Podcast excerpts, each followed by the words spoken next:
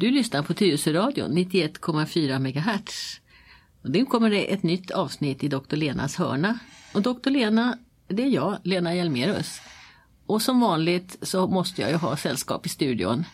Jag tror inte det beror på att du är sällskapssjuk utan snarare att när du pratar yrkesjargong så ska jag vara en liten bromskloss. Och jag som är bromskloss, jag är bromskloss i många avseenden men eh, i det här är det då för svåra ord och sånt. Eh, jag heter Leif Bratt. Och, och du har också funktionen som att folkets röst här. Eh, Ja. I, först så ska jag komma med en liten komplettering till förra hörnan som handlade om blod. För du ställde mig lite på, Får man säga, pottkanten. För du ville veta om det inte fanns någon svensk läkare som hade gjort några insatser i blodsjukdomar. Och då visste jag ju att det fanns en person. Men jag kom ju inte på vad hon hette. Men nu vet jag vad hon heter. Hon heter Inga-Marie Nilsson. Och hon är ju faktiskt död nu då. Men hon verkade mm, i huvudsak på 70, 80, 90-talet nere i Lund och var professor i det här med blod. Framförallt i hur blodet stelnar. Och hon har gjort eh, väldigt fin forskning omkring den här komplicerade mekanismen för hur, eh, hur när man gör illa sig, hur, hur det, blodet stelnar och inte bara fortsätter att rinna. Ja, och när du säger levrar, jag får ju alltid associationer. Eh, det finns i Österrike en maträtt som heter Leberkäse. Och det har ingenting med lever att göra. Utan leber i leberkäse, det, det är alltså ungefär som en eh, falukorv fast bakad i en sockerkaksform. Eh, det är- är just av eh, ordet att levra sig, ungefär som levra sig blodet. Ja. Så det är alltså eh, stelnat kött ungefär. Ja. Och käse har ingenting med ost att göra som normalt brukar göra på tyska utan det är kött. Då vet jag att jag ska inte beställa leberkäse när Nej. jag åker till Österrike. Nej. Le- Nej. Levrat kött, Men det kanske är gott. ja det är som falukorv. Ja, som falukorv. Okej. Ja. I alla fall, falukorv är i allmänhet inte något med, med blod i, men däremot förstås blodpudding och eh, blodkorv och sånt.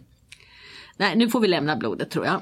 Eh, vi, vi har fått en, en begäran från eh, lyssnare att vi skulle göra, eller att, att jag ska göra en hörna och du ska vara delaktig i den. Om det här, hur går det till när man inte kan bo kvar hemma längre? När man åldras. Ja. Åldras lite för mycket. Ja, och när det liksom händer någonting och vad, vad är det som händer? Och, för det är en ganska...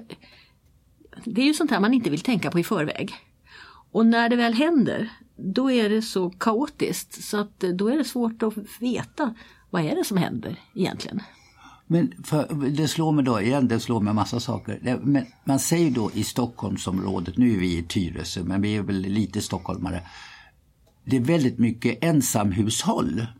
Eller, men har det slagit igenom, i det, om vi nu säger eh, de som är äldre idag, är det oftast då eh, istället par, familjerelationer eller sådär? Eller, Ja, det är ju så att... Eh, Alltså varför jag frågar det är ju, det om man själv blir lite eh, mer tom i huvudet så, så finns det inte nå- kanske någon runt omkring som observerar. Nej, och vi har ju det här fenomenet att eh, den ena generationen bor på ett ställe i Sverige och den andra generationen kanske bor på ett helt annat ställe i Sverige. Eh, Vi har gamla människor som bor i Stockholm eller ja, Tyresö och deras barn bor i Skåne eller i Norrland eller någon annanstans. Och vi har heller kanske inte den där riktiga kollen som man hade för 50-60 år sedan på grannarna. Utan idag så eh, kan man vara ganska anonym eh, och inte ha så mycket grannkontakter. Så att det är klart att det finns väldigt många ensamma människor och det finns många människor som där bägge, bägge om det är ett par, bägge två är ungefär lika gamla och åldras samtidigt. Och det, och det kan bli väldigt konstiga situationer. Ja, man kan ju bara gå till sig själv. Hur många grannar har man koll på? Ja, Det är lite grann så här, man känner, jag ska inte lägga mig i. Eh, ja. Och, och, och hur, när reagerar man om man inte har sett till någon av sina grannar? Det är också eh, det, det här är frågor som är lite grann hur vi... Vi har ju väntjänsten i och för sig. Ja, det har vi. vi har, det ska vi prata om i det här programmet. Vi har faktiskt ganska många olika sätt där samhället kan gå in och hjälpa till. Men Leif, du bor i en lägenhet, eller hur? Ja. När du går in i din port, är det något trappsteg när du ska öppna ytterdörren? ja, det är minimalt. Ja. B- nu har inte jag börjat med rulla- rullator ännu men jag har ju några i trappuppgång och. Och det verkar som att man Däremot är det den tunga dörren. Alltså att kombinera det där med hålla upp dörren och putta in rullatorn. Alltså det, lite småbesvärligt är det ju även om det inte är något högt trappsteg. Nej. När du har kommit in i, genom dörren, då finns det hiss i ditt hus va? Ja, Eh, Är det en liten hiss eller en stor hiss? Ja, ja den, är i alla fall lång. Alltså man får ju in rullatorn. Du får in en rullator i din hiss. Jag tror man får in en, om ambulansen skulle komma får man in en eh, bår, sk- det skulle jag tro. Mm. För det finns ju många hus, dels som inte har någon hiss, eh, som där det är tre trappor och det finns ganska gott om sådana fastigheter här i våran kommun. Eh, och sen finns det också en del äldre fastigheter där hissarna fortfarande är ganska små. Det är väl inte så vanligt i vår kommun men om man tänker sig inåt de närmare förorterna och innerstan då är det ju ganska vanligt att det går in en person men den personen kan inte ha med sig varken rullstol eller rullator. Och då är det knepigt alltså. Ja. På de flesta, de flesta rullatorer kan man fälla ihop och de flesta rullstolar kan man plocka bort benstöden. Ganska enkelt och då kan det vara den lilla grejen som gör att man ändå får in sitt hjälpmedel i hissen. Eh, Men har man någon som följer med sig då brukar ju den få åka i nästa hiss eller springa upp för trapporna och vänta och komma och öppna sen. Ja. Jag ska säga nu också till, eh, jag vet inte om det beror på att eh, några personer inte har sökt, för jag ser personer som har någon sån här fjärrkontroll och kan få upp dem, både den tunga hissdörren och den tunga portdörren. Så att det finns ju hjälpmedel. Ja, det finns det. Och sånt där går in under någonting som kallas för bostadsanpassning och det kan man antingen få hjälp med då via sin hyresvärd eller via kommunen.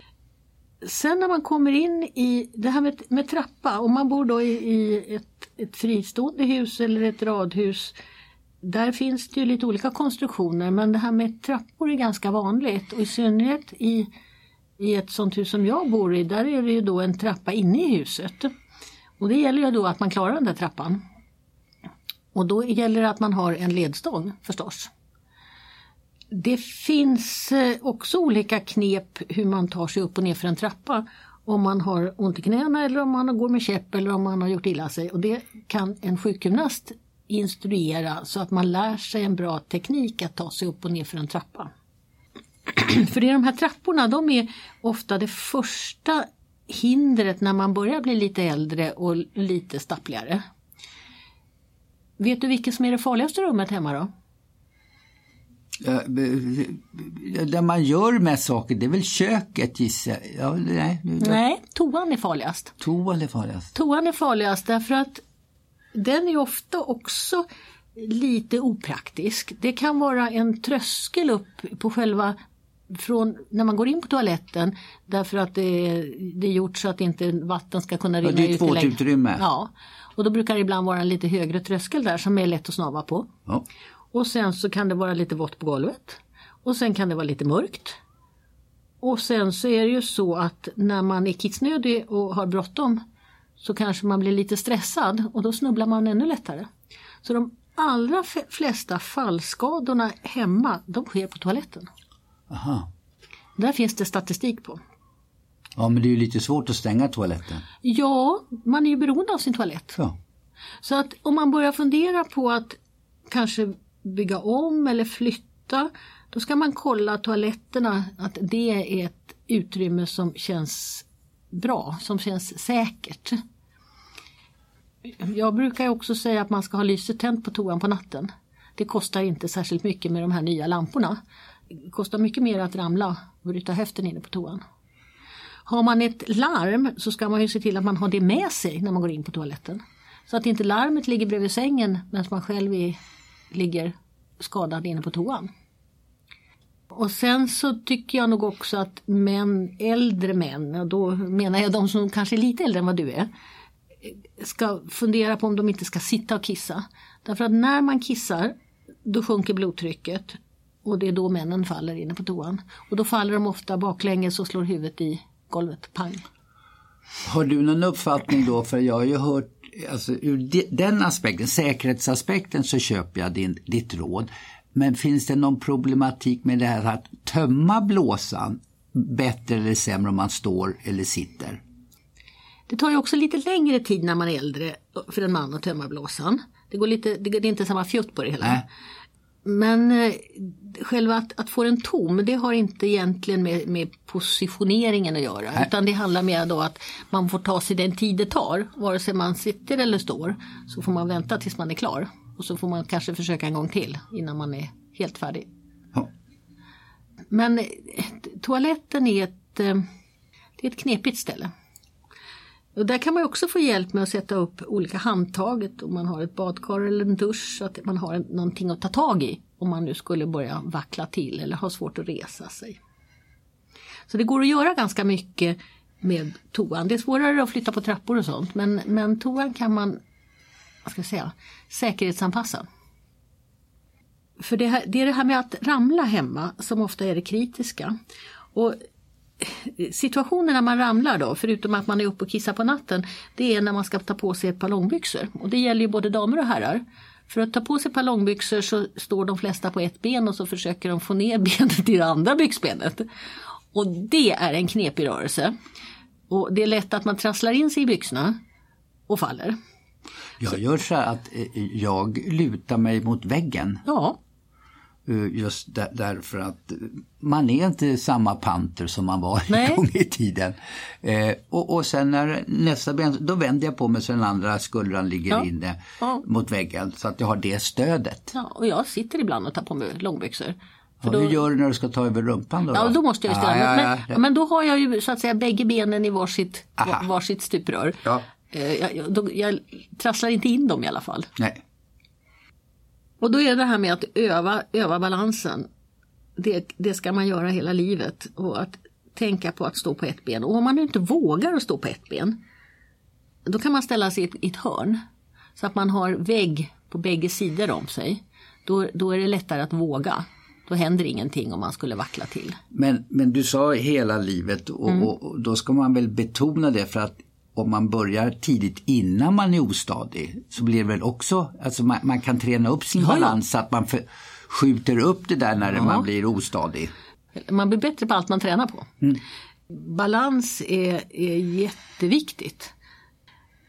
Det, det, vill jag, det vill jag liksom ändå trycka lite extra på. Att, att det, det är aldrig fel att göra olika typer av balansövningar. Det, men det är väl också viktigt, för balans är viktigt, det, jag hör vad du säger, men det är väl också viktigt att jag vet som på Friskis och Svettis, där har de ju lite, om jag får kalla det åldringsgympa, det är kanske fel ord men ni förstår vad jag menar. F- För, vi är- Seniorklubb heter det. Mm. Ja, för vi, vi är ju hjälpta av muskler också eh, när, vi, när vi är gamla för att hålla, hålla ihop vår kropp. I Nacka kommun till exempel, där, har man ju, där går ju kommunen in och subventionerar de som är över 90 år som vill träna. Och det tycker jag nog kanske att man skulle kunna diskutera i vår kommun också. För man vinner så mycket på att om man kan få, min, få ner antalet fallskador. Om jag återgår till det här med trapporna, det, det är klart att man kan öva sig på att gör, kliva i trappor också. Men då ska man inte ta så höga steg. Det finns ingen poäng i att försöka kliva upp på en stol när man kommit upp i vår ålder. Utan då ska man istället önska sig i julklapp en lätt aluminiumstege med två steg och en sån här båge som man kan hålla sig i när man kliver upp på sin trappstege. Får jag bara fråga dig då så här när du säger det här med eh, subventionerade gymkort. Eh, kan det betraktas som, om jag ramlar och, och, och sen bryter eh, något ben eller så, då är jag en landstingsfråga. Ja, då kanske inte kommunen vill subventionera, då kanske de tycker att landstinget ska subventionera. Ja, alltså man hamnar mellan två stolar. Fast du kommer hem sen och då Ja. får ju kommunen Ah. en utgift för att du inte längre kan eh, fungera själv utan du behöver hjälp från kommunen och då är det en kommunal fråga. Just det. Så fort det... Eh, Det bara har- själva det här behandlingsskedet som är en landstingsfråga och sen så eh, omhändertagandet när man är så kallat medicinskt färdigbehandlad, det blir kommunens. Det är kommunens. Japp.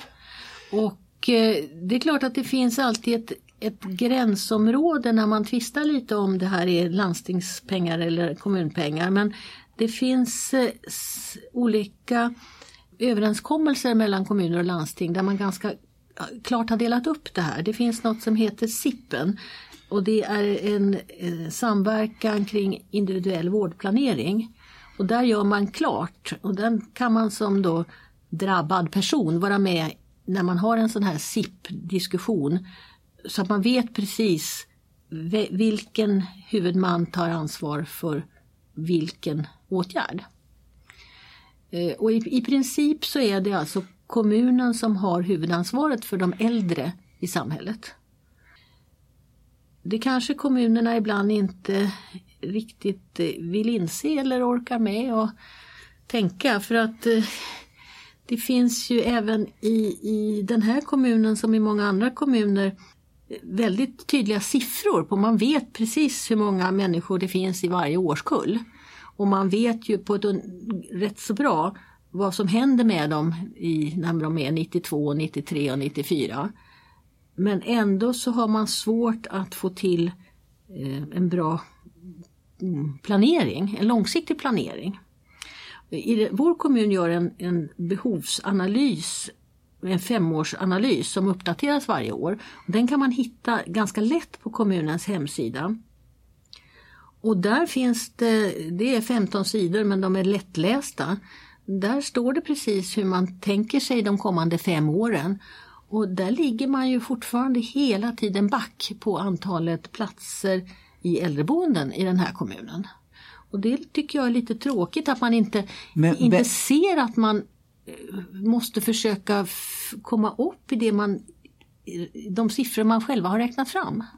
Den här behovsanalysen, hur eh, initieras den? Är det jag som är äldre som går till kommunen och frågar vill ni göra en behovsanalys eller Nej, det... Ska jag hoppas på mina grannar och göra någon sån här, det verkar inte stå rätt till där hos LFE?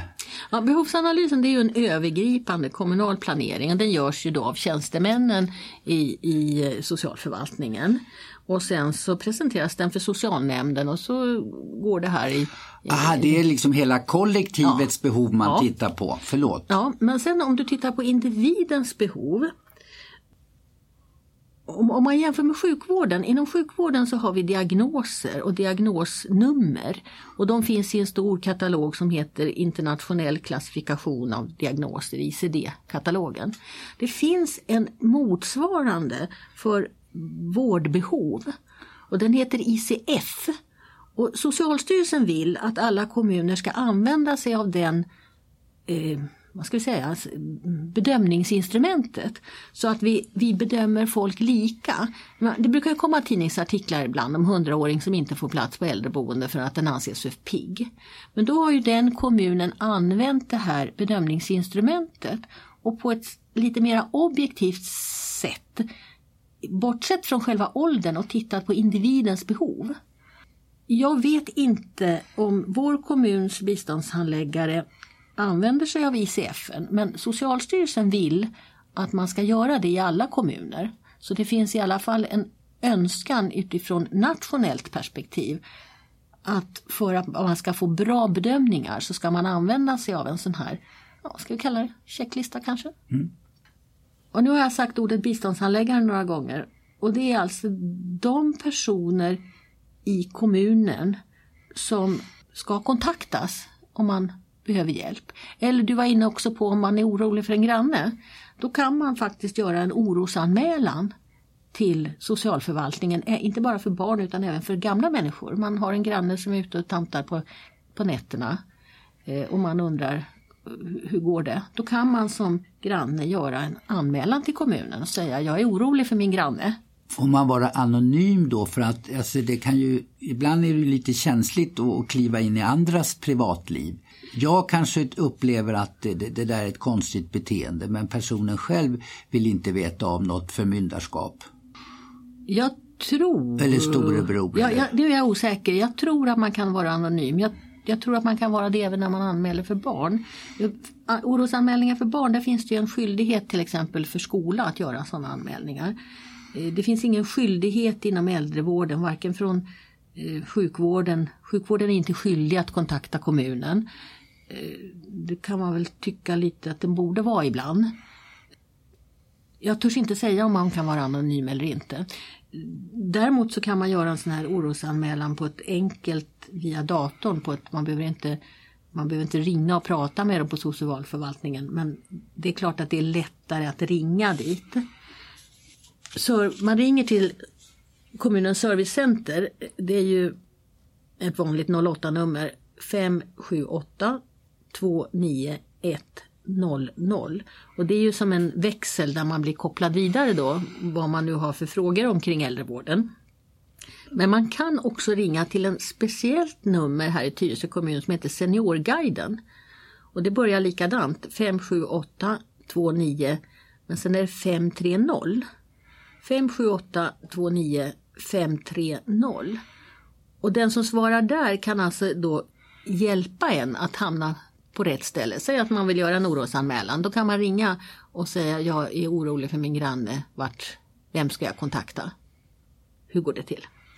Så att det finns bra ändå vägar in i vår kommun för anhöriga och för den som är äldre själv och är fundersam. Kan jag få hjälp och vad kostar det? Och, eh, hur ska jag klara mig hemma och kan jag flytta? Ska jag ställa mig i kö någonstans?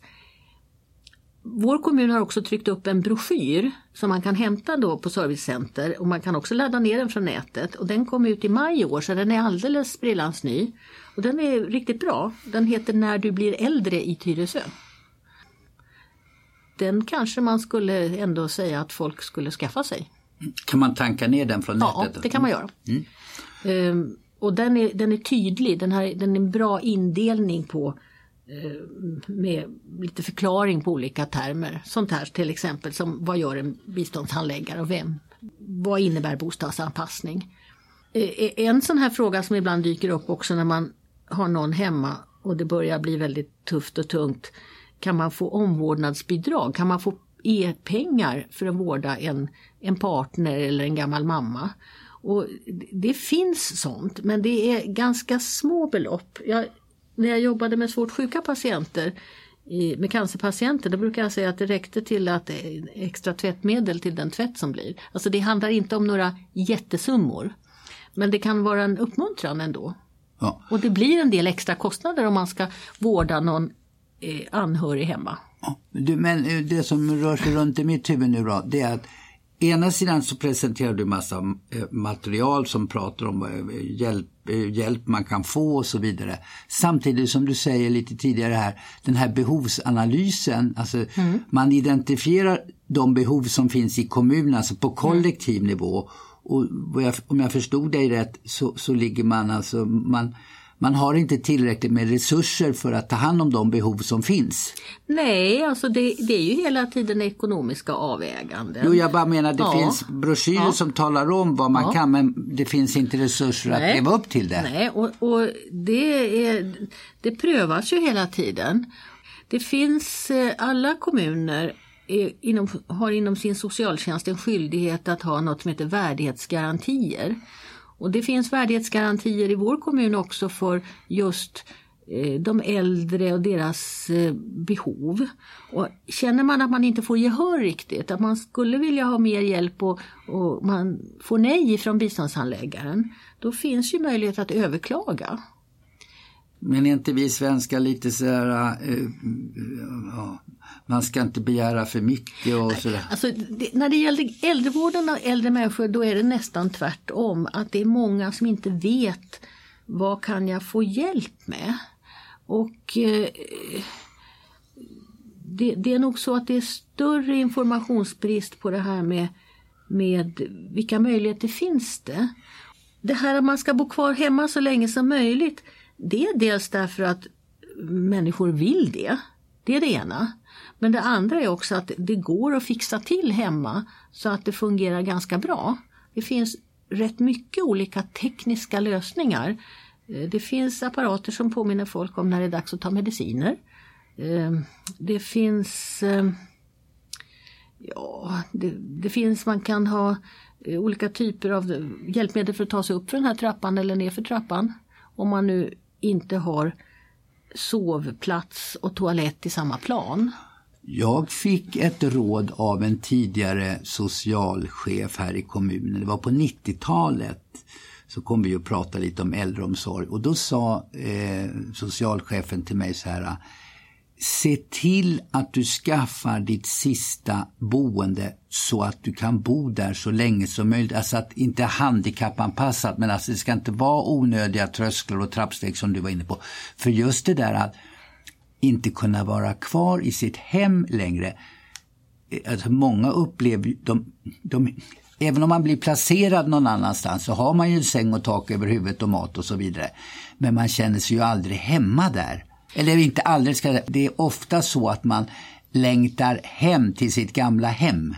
Ja, de allra flesta människorna är alla trivs ju inte hemma, men de allra flesta människorna fungerar bäst i sitt eget hem. Och det är också rent sådana här saker som att man har sina egna bakterier hemma. Kommer du in på sjukhus då får du ofta eh, infektioner därför att sjukhusen har en helt annan bakterieflora än vad, än vad man har hemma.